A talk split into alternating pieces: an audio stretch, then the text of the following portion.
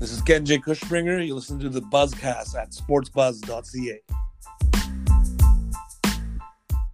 Pettersson heard the call. Petey moved the puck up the boards. Loui Eriksson.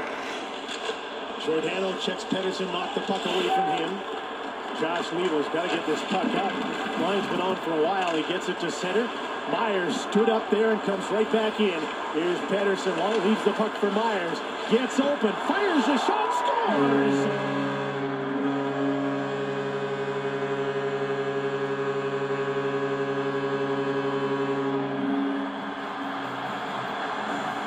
Relentless pressure, and Vancouver finally gets a go-ahead goal. Tyler Myers gets it, and it's a 2-1 Vancouver lead. Welcome to the podcast. It's Kenji Cushbringer. And yours truly, the Hustler McSavage. Yeah. What's going on, buddy? Long time. It's been It's a been- while. It's been a few days, but uh, you know it's been a few good days for for the Canucks. You know, I think uh, ever since uh, that uh, that uh, incident with uh, JT Miller and uh, Holtby, I think uh, things have changed a little bit, and not a whole lot. You know, they they lost the next two games, the the Montreal and uh, Toronto games, but uh, they were a lot closer. Three one games, both of them, and oh, sorry, it was uh, the Toronto and uh, Calgary games they lost three one. Um, similar way they lost. They both, uh, you know, they were tight games. They played a lot better defensively, but uh, a few mistakes cost them, and then the hot goaltending kind of uh, cost them the games in those two games. And then uh, recently in the last game against Calgary, they're, you know, they they dominated Calgary, and they they, uh, you know, it was a complete effort from the team. And uh, if it wasn't for uh, Jacob Markstrom, I think it would have been a, you know, the score would have been a lot better for the Canucks. Well, I'd like to just sort of break down the scoring from last night's game. Canucks final score 3 to 1 against the Calgary Flames. Thatcher only had to make 18 saves. They outshot Calgary with uh, Markstrom making 43 saves on a 45 shot attempt game. An empty netter goal by Brandon Sutter. The game winner by Tyler Myers. Quinn Hughes, Huggy Bear had the opening score for Vancouver, and Sam Bennett tied the game all in the second period. What's your take on this game last night itself? Well, while we're talking about Quinn Hughes, um, you know that that play that he made, it looked like he was going to do a pass to Pettersson. He kind of faked it and uh, and scored it uh, on uh, Markstrom there. You know, there's, there's a nice play that he made, but I think uh, overall his defensive game um, against Calgary was really good. I think uh, he had an active stick, getting in the lane, getting in passing lane, blocking shots. Uh, overall, I think he played a lot better uh, defensively than he has most of the year. And uh, I think generally the team, uh, and specifically like just the way that they're uh, sitting in the neutral zone, kind of making it a lot harder for teams to come in on a on a breakout, make forcing teams to kind of dump and chase instead of letting them uh, carry right through the neutral zone. And I also noticed that the, the gaps between the forwards and the defensemen are a lot tighter now. So it's instead of trying to make long stretch passes, they're kind of helping out the forwards are coming back a bit more, helping out the D, making a little bit easier passing options than they were trying to do the stretch long stretch passes before. What's your take on Demko's uh, goaltending last night? Well, he, he wasn't too busy, but I think he was solid. I think he played well. Um, I don't think you could blame him too much on uh, the goals there. It's kind of maybe uh, maybe got a little bit bored, uh, not getting too much action. But uh, I, think a lot of goalies, a lot of good goalies, they they play better when they're getting a lot of shots on them. I think when they don't get a lot of shots, it kind of makes it a little bit trickier, kind of hard to kind of keep your head in the game. But I think uh, overall, Demko did a good job, and uh, he's uh, he's rounding out into form. I'd like to ask you a question in regards to the Vancouver Canucks or the former Vancouver Canuck players in Calgary there. Bigger loss, your opinion, Chris Tanev or Jacob Markstrom, if any? I think as as of right now, it's to me it kind of feels like in the short term at least it's Markstrom.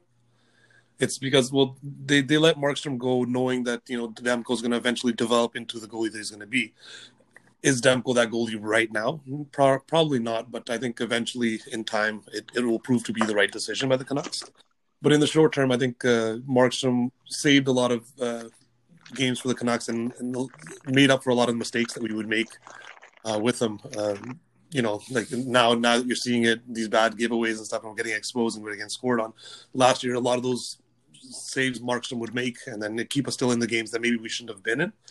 So I think uh, by Markstrom leaving, I think the team's learning that they got to actually learn to play proper defense and can't just expect the goalie to bail them out all the time.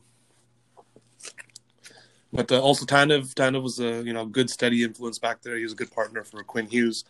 But to me, I, the way I look at it, Quinn Hughes is an elite player. He shouldn't need Tanev to be elite. I think uh, he should. He's smart enough player that he should be able to figure it out without Tanev. Tanev was a good uh, steady influence, but I think uh, in the long run, I think the Canucks will be better off uh, without Tanev. I think uh, a guy who who's not performing that well is is Nate Schmidt, but I think overall he's going to become and will be a better defenseman than Tanev. Well, I know Tanev is uh, uh, Tanev's acquisition for Calgary has made them a better team. Not just a better team, but better defensively. At least one structured line there between him and Noah Hanifin. He has made Noah Hanifin He's the better solidified defenseman. There. Yeah. He has solidified the situation there a little bit. I won't say he's improved Calgary's defense vastly, but it's a much more improvement on the aspect of Noah Hanifin. I feel it's a little bit, uh, a little bit uh, Quinn Hughes getting to Quinn Hughes not having that defensive partner, but maybe that will all change with the return of Travis Ham- Hamonic. Any news on Travis Hamonic and his return? Um, I heard he's he's getting close. I'm not sure if he's uh, available quite yet, but I think uh, I think it's it's going to be pretty soon. He'll be back in the lineup. Um, I think that's that's another thing is you know he's been injured most of the year, so we haven't really got to see too much of uh, and see because it's basically it's he's kind of filling in more in that uh, penalty killing role that uh, Tanev does or, or did with the Canucks before last year, and then uh, you know so Hamonic defensively is kind of uh, the replacement for uh, Tanev, but we haven't really had him much of the year, so uh, him and Quinn Hughes hasn't haven't really had uh, much time to gel together. And, and the games that we did see Hamonic, he was kind of matched up against McDavid. He didn't look too good, but uh, you know a lot of people don't look too good when they're playing against McDavid. Of course, of course, that's the case, especially if it's McDavid or Auston Matthews for that matter. Um, You got to always you, back to the Leafs, huh? you know it, buddy. Uh, speaking of Leafs, would you agree on They the lost sentiment that- yesterday, huh? Oh yeah, they, They, did did lose lose. the game. Is that even possible? The Leafs can lose.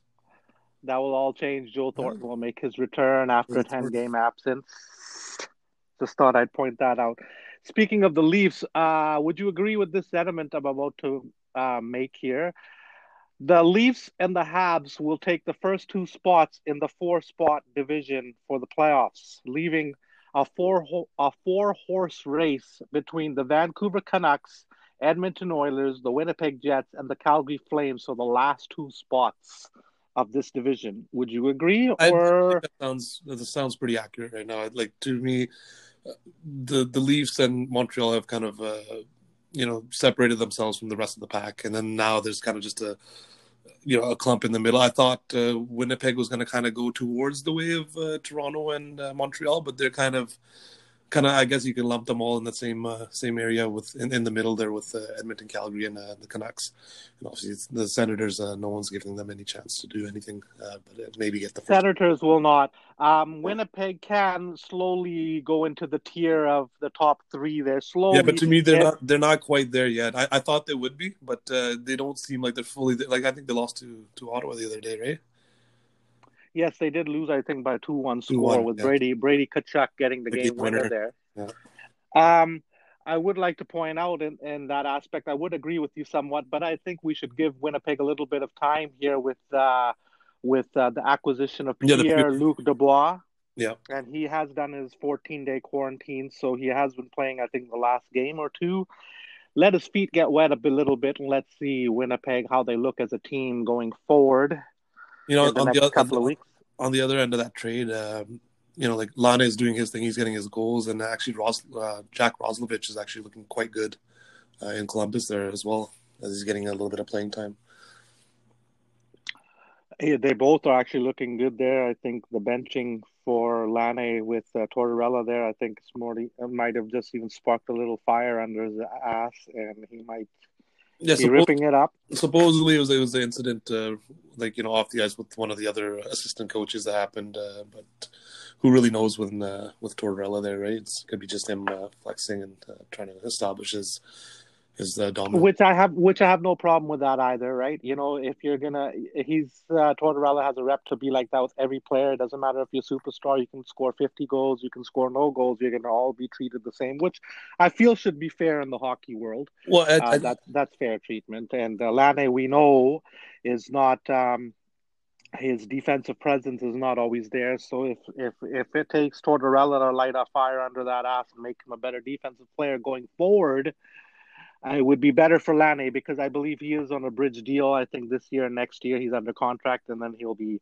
a free agent again and a an unrestricted free agent on top of that. And I believe if Laine wants to have the flex appeal of being able to play on any team and have that have a team approach him, he will need the defensive aspect in his game. Agreed on or no? I do. I, I agree with what you're saying, but I think uh, starting last season, I think Laine has made a, a, more of an effort to play better defensively. I think he did, uh, you know, kind of round out his game a little bit. I think uh, the comments he made after he got benched was kind of uh, he was happy that uh, all players were held accountable, didn't matter what uh, status they were, including himself, right? And I think the issue that he had in Winnipeg was that uh, certain stars, Mark Scheifele and Blake Wheeler, seem to be kind of getting preferential treatment of who they get to play with and uh, you know how they get to call their own shots and that kind, that kind of stuff. And that really, uh, you know, Laine didn't like that that kind of preferential treatment those guys were getting. And you know, some people could argue that maybe it's Blake Wheeler kind of just uh, self preservation, uh, didn't want to give up his you know his position to a younger, more up and coming player in Laine but uh, you know that that kind of you know who who really knows what goes on with the locker rooms. But uh, I think a lot of people are trying to point at uh, Tortorella as a negative uh, factor in in Laine possibly re-signing in Columbus. But maybe there's a chance that maybe you know it could be the opposite. It could be maybe one of the reasons why Laine wants to stay in Columbus, where everyone is accountable and, and you know no player is above the team and everyone has to answer for whatever they do, right?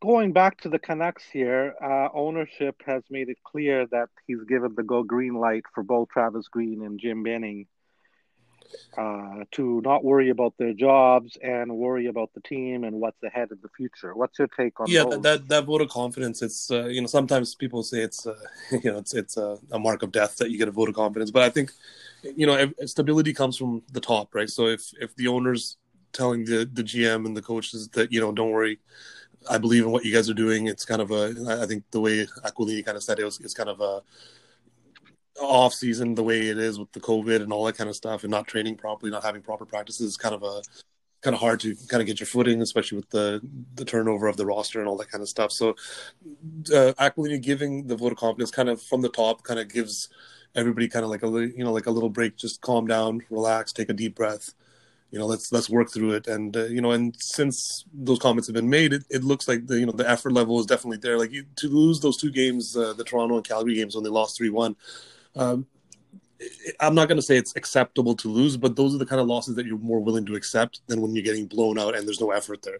You know, you're giving effort and, and you you make one mistake, and you know a good team will make you pay for that one mistake, and you will lose games like that that are tight and close like that. But the fact that we were in the game all the way through, and you know minus one little mistake, uh, we we could have won those games, and and I think both those games against Calgary and. Uh, uh, Toronto, we we it seemed like we were outplaying the opposition, and just uh, the goaltending with uh, Frederik Andersen and, and Markstrom was was quite good, and I think we outshot both teams as well. But uh, just uh, for some reason, we couldn't come up with a win.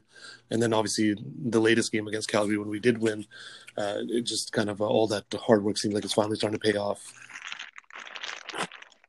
I think another issue is also you know with you know Hughes and Pettersson both coming into contract years. Maybe that's kind of put up the pressure on them as well. Um, I think it's you know no no player would probably want to admit it, but I think you you do start thinking about things like that when you're trying to when you're trying to play a game. Maybe you start trying a little bit too hard, trying to worry about uh, numbers and all that kind of stuff. But uh, yes, I think of course.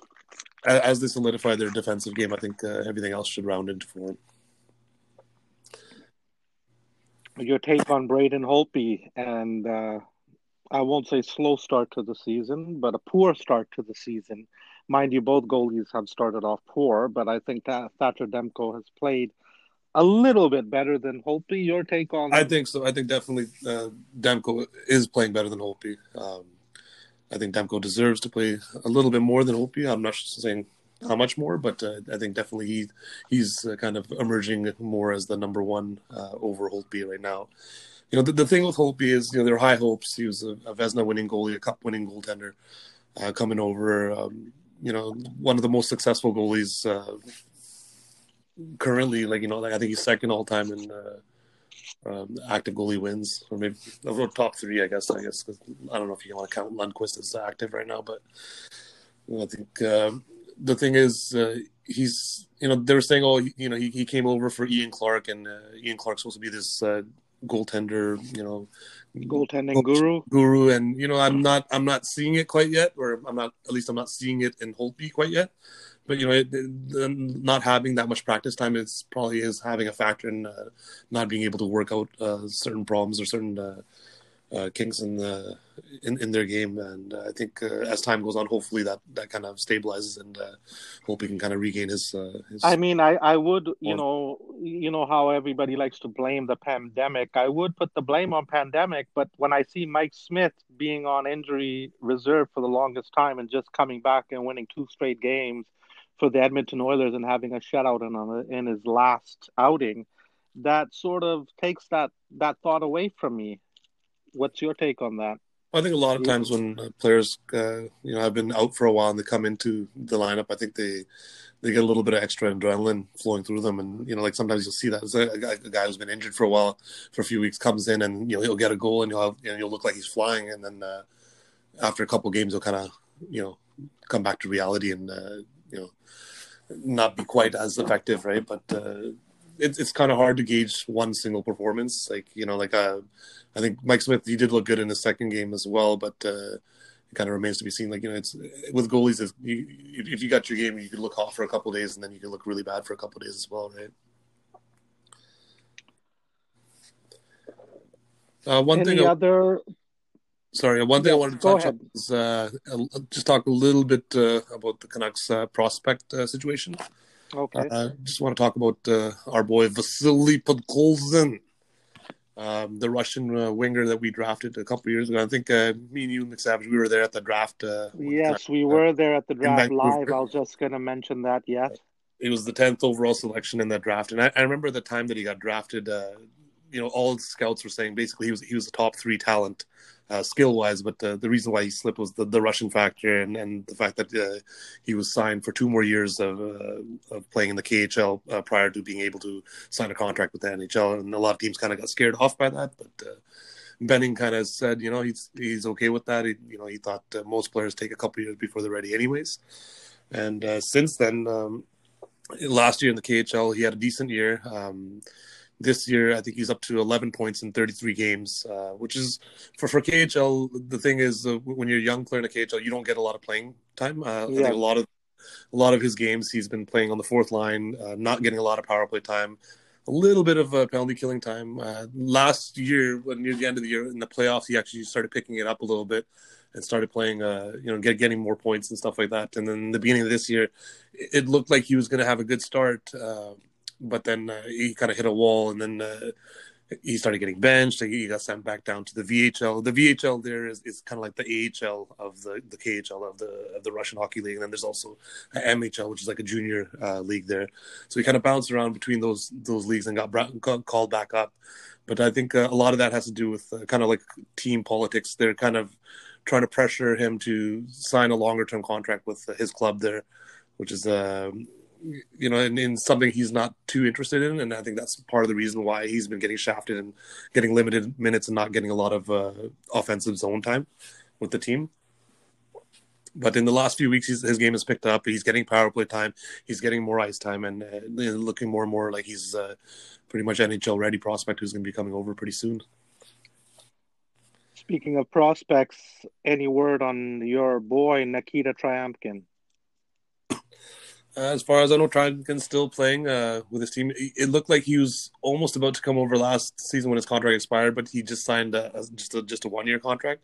I think that might have been uh, kind of uh, the Canucks having Jordie Benn already on the on the books and not being able to kind of move that contract, so it'd be hard to kind of fit uh, Tryamkin into the in, into the current cap situation. But I think uh, you know waiting another year once these guys come off the books, I think uh, like uh, Jordie Benn's contract expires this after this season, so I think the you know there might be a spot open for Tryamkin to come back and make his return. Speaking of draft picks, would you agree? Let's get back to Jim Benning and the progress he's done as a Vancouver Canuck GM for the last how many years has been six, seven years, I believe. Yeah. Here's my take on Jim Benning. He has drafted, I would say, great in most part. He's drafted the probably the best player in that draft class in Elias Pettersson at number five, when I believe Nico Hischier was number one at that time, followed by Nolan Patrick. So, hands down, I believe he won that draft in picking Pettersson. Uh, no, even Quinn like I think a lot of people might take Quinn Hughes over Rasmus Dahlin. No, of, no, of course I would agree with that, but at the same time I would also say I can I am bending the the kudos on drafting Quinn Hughes, but that's also partly to do with Steve Yzerman drafting uh, Filip Zadina before that, which I believe was a mistake on Steve Yzerman's part. So we'll give Stevie Y the mistake there for for Quinn Hughes dropping to the lap of Jim Benning and the Vancouver Canucks. Yeah, but drafting a you know undersized defenseman with a you know like a high pick is it takes a little bit of balls to do that move as well. True, right? but you when know? you got Quinn Hughes, I guarantee that undersized defenseman is going to turn into what what Hughes is developed. Into, exactly, because you know, that's the thing, right? He's like leading defenseman scoring right now in the NHL, and it's just his second year, like sophomore year, doing that. It's pretty crazy. Um, I would give him props in picking Brock Boeser as late as he did and knocking it out of the ballpark with that pick. Um, Jake Virtanen, I don't know. Uh, the well, to me, I'll say it like this: out, out, of all those picks, obviously you're mentioning Virtanen doesn't look, you know, like that that good, and that, that was Benning's first draft, and he also picked uh, later in that draft. He picked uh, Jared McCann with our second. that was uh, the other one I was going to bring up as well from the the Kesler deal, and then he also in the second round picked uh, Demko, and then in the third round he got Tryamkin. But I think you know, like maybe the, the quality wasn't there, but definitely there's there's some quantity quantity there, and those guys are all legit NHL players. You know, Tryamkin's not playing in the NHL, but uh, when he did come in, you know, he looked like he's definitely, you know, a, a guy who could play in, the, in this league. Right? Well, we're hoping for him to be at least Zdeno Chara's ass cheek, if not. well, yeah, if you give me half of Zdeno Chara, I'd be, I'd be happy, happy with I'll, that. I'll right? take the ass cheek, bro. No problem. If he can be even the ass cheek of Zdeno Chara, I'll take that in a heartbeat. Well, I, I, remember that one Dallas game how he just he tossed Jordie uh, Jamie Benn with one arm, just kind of just threw him back like he like he was nothing. And you know, J- Jamie Benn's a big, big boy, boy, exactly. Yeah, he, he's what, like 6'2", 220, 230, something like that. And, you know, he, and Tryamkin's tossing him like he ain't nothing you know, it's kind of nice to have a, a D man can toss people around like that, right? Yes, I agree with that. I agree with that. Jim Benning, I believe, is on the hot seat. Do you believe that as well, or do you think it's Travis well, the way, the way, I look at it, when when uh, when Jim Benning took over, uh, the position the Canucks were in, the Sedins were aging. Uh, you know, he wasn't going to trade the Sedins away, so there's no chance of getting any assets for that. Uh, Kesler kind of with his no trade clause, kind of limited to them to the amount of teams that he could make a trade to. So he was kind of handcuffed there. Not much he could do. And then uh, a lot of the other aging veterans, it was hard to kind of get any kind of return for them at all. So to me, like the actual value of the team in the sense of the players that we had and the contracts they had and the age that they were at was very, you know, almost in the negatives. A lot of the guys we, we couldn't even give them away to people because no one wanted them. But now you look at the, the roster now, and, and pretty much besides Bo Horvat and uh, Edler, everyone here is pretty much Benning's guy, right? You know, he brought all these guys in, and you're looking at the team now. Even if they look like they're not making the playoffs, they're young, they're up and coming. We got probably we, well, we got the best offensive defenseman in the league right now. Uh, you could argue we have two of the best young centers in the league in, in Bo Horvat and Elias Pettersson, and you know, like a sniper like Brock Boeser to, to go along with them. You know, it, it's overall it's it's looking pretty good, and you know, it, the the initial trade record, uh, you know, the trades that Benning made didn't look too good in the beginning. Uh, some of the free agent signings don't look too good, but uh, some of the moves that he did make, you know, like he, he got Gudbranson, but uh, he was able to get Gudbranson and turn him into uh, Tanner Pearson. So that's you know that's an easy win, and that's a, that's a good move that he made. Um, another move uh, was obviously the the JT Miller. A lot of people didn't like the idea of giving up a first round pick for him, but once he came in and you know he led the team in in playoff scoring uh, by the end of the year. No one's complaining about that trade either. That's that looks like a definite win for for Benning as well, and, even uh, even the Thomas uh, Vanek for Tyler Motte trade you know, at the time I was kind of like, who the hell's Tyler Motte? But uh, you know, he's actually a really good player, and I think he's going to be a big part of the team going forward. Leading the league in hits right now in the National Hockey League. Yeah, exactly. Right. So you know, like, so those those are some good trades that he made. You know, and, and not every GM is going to get it right every time. Not every draft pick is going to work out. Not every trade is going to work out. Not every free agent signing is going to work out. Right.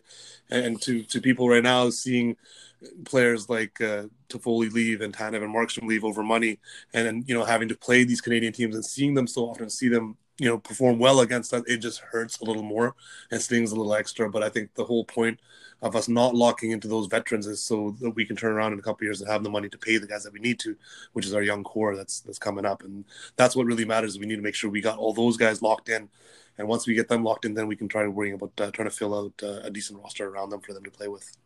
I will say this on a note when it comes to Jim Benning or any GM for that matter in most cases, you always see a GM build the team, build the team, build the team, and then for some reason, one one one reason or another, another GM comes and takes over. This GM that builds the team gets fired.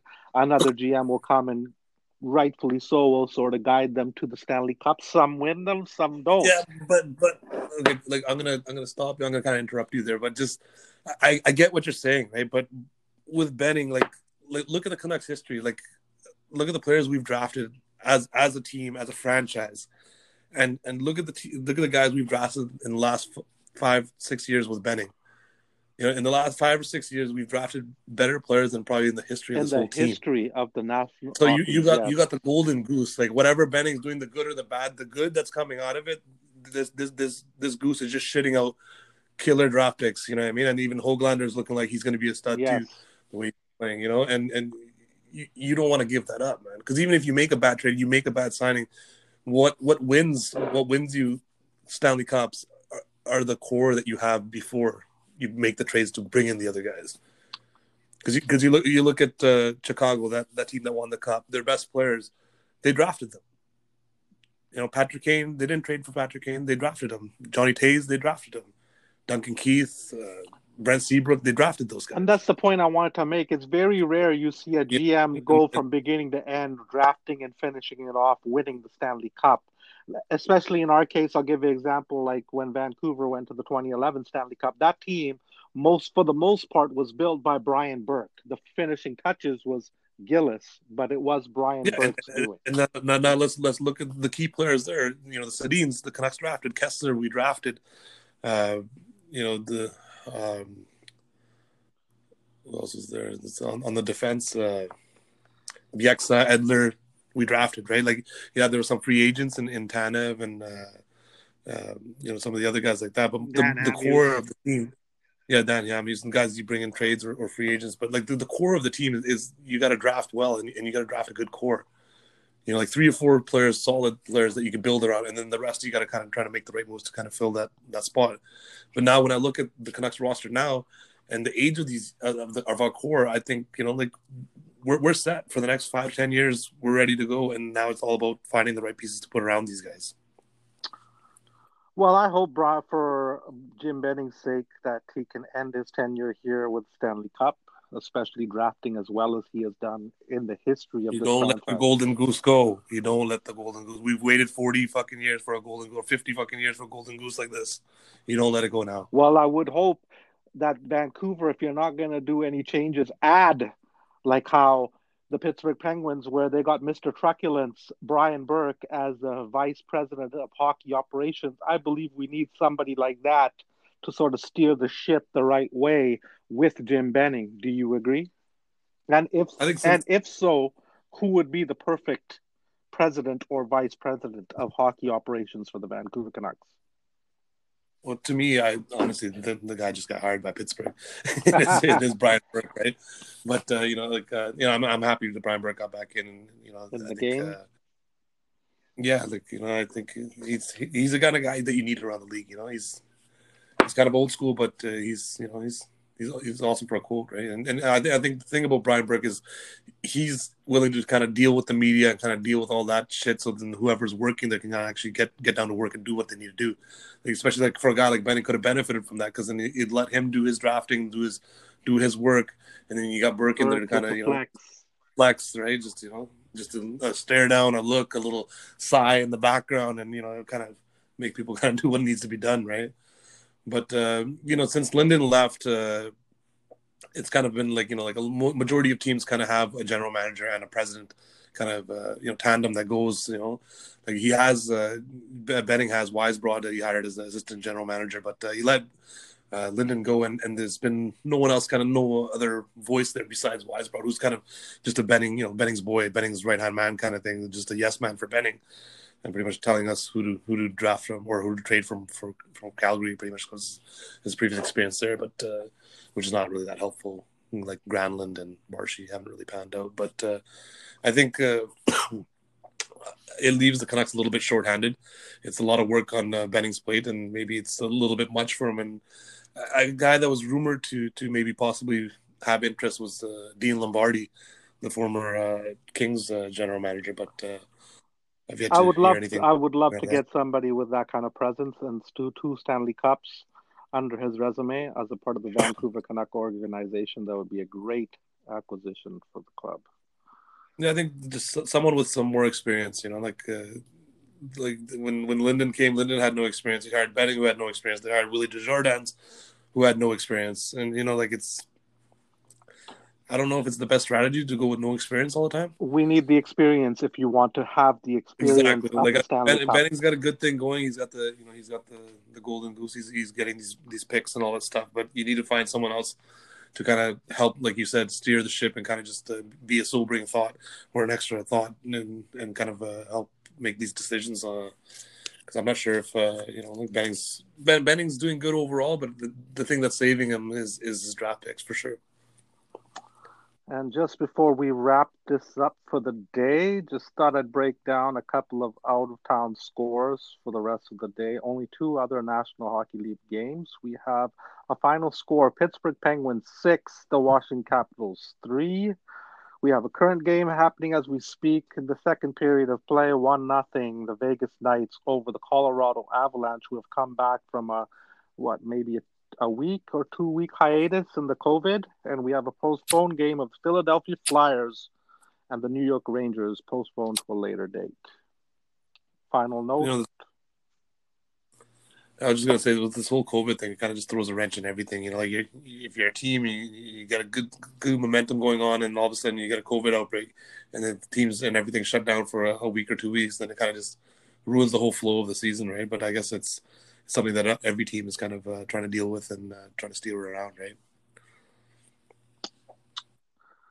Yes, this COVID is really unfortunate times. Um, not fun to be a part of, but uh, what can we do? Let's hope uh, we can get through these bad times and have uh, brighter days ahead of us. Next game for the Vancouver Canucks will be tomorrow night against the Calgary Flames once again, seven o'clock start. Before we finish off, uh, McSavage, I just uh, you know I heard this rumor that uh, someone saw you uh, at uh, Team 1040 Studios with a steel chair, um, covered in blood, dripping with blood, and uh, you were screaming out something like "It's this is my time." my time, something like that. You know, I think uh, you, you, you you went in and shut down the studio. Uh, no, my friend, I would never do that to Don Taylor and the boys like that. It's unfortunate what happened with 1040.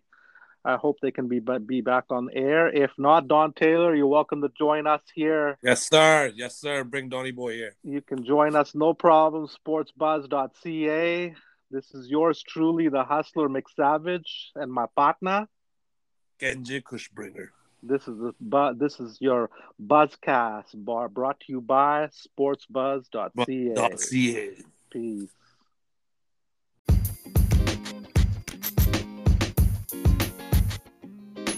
You were just listening to Buzzcast brought to you by sportsbuzz.ca. Catch the buzz. Visit us at www.sportsbuzz.ca or find us on Facebook at Sportsbuzz News Canada. Visit us on Instagram at Sports Buzz News Canada. Find us on Twitter.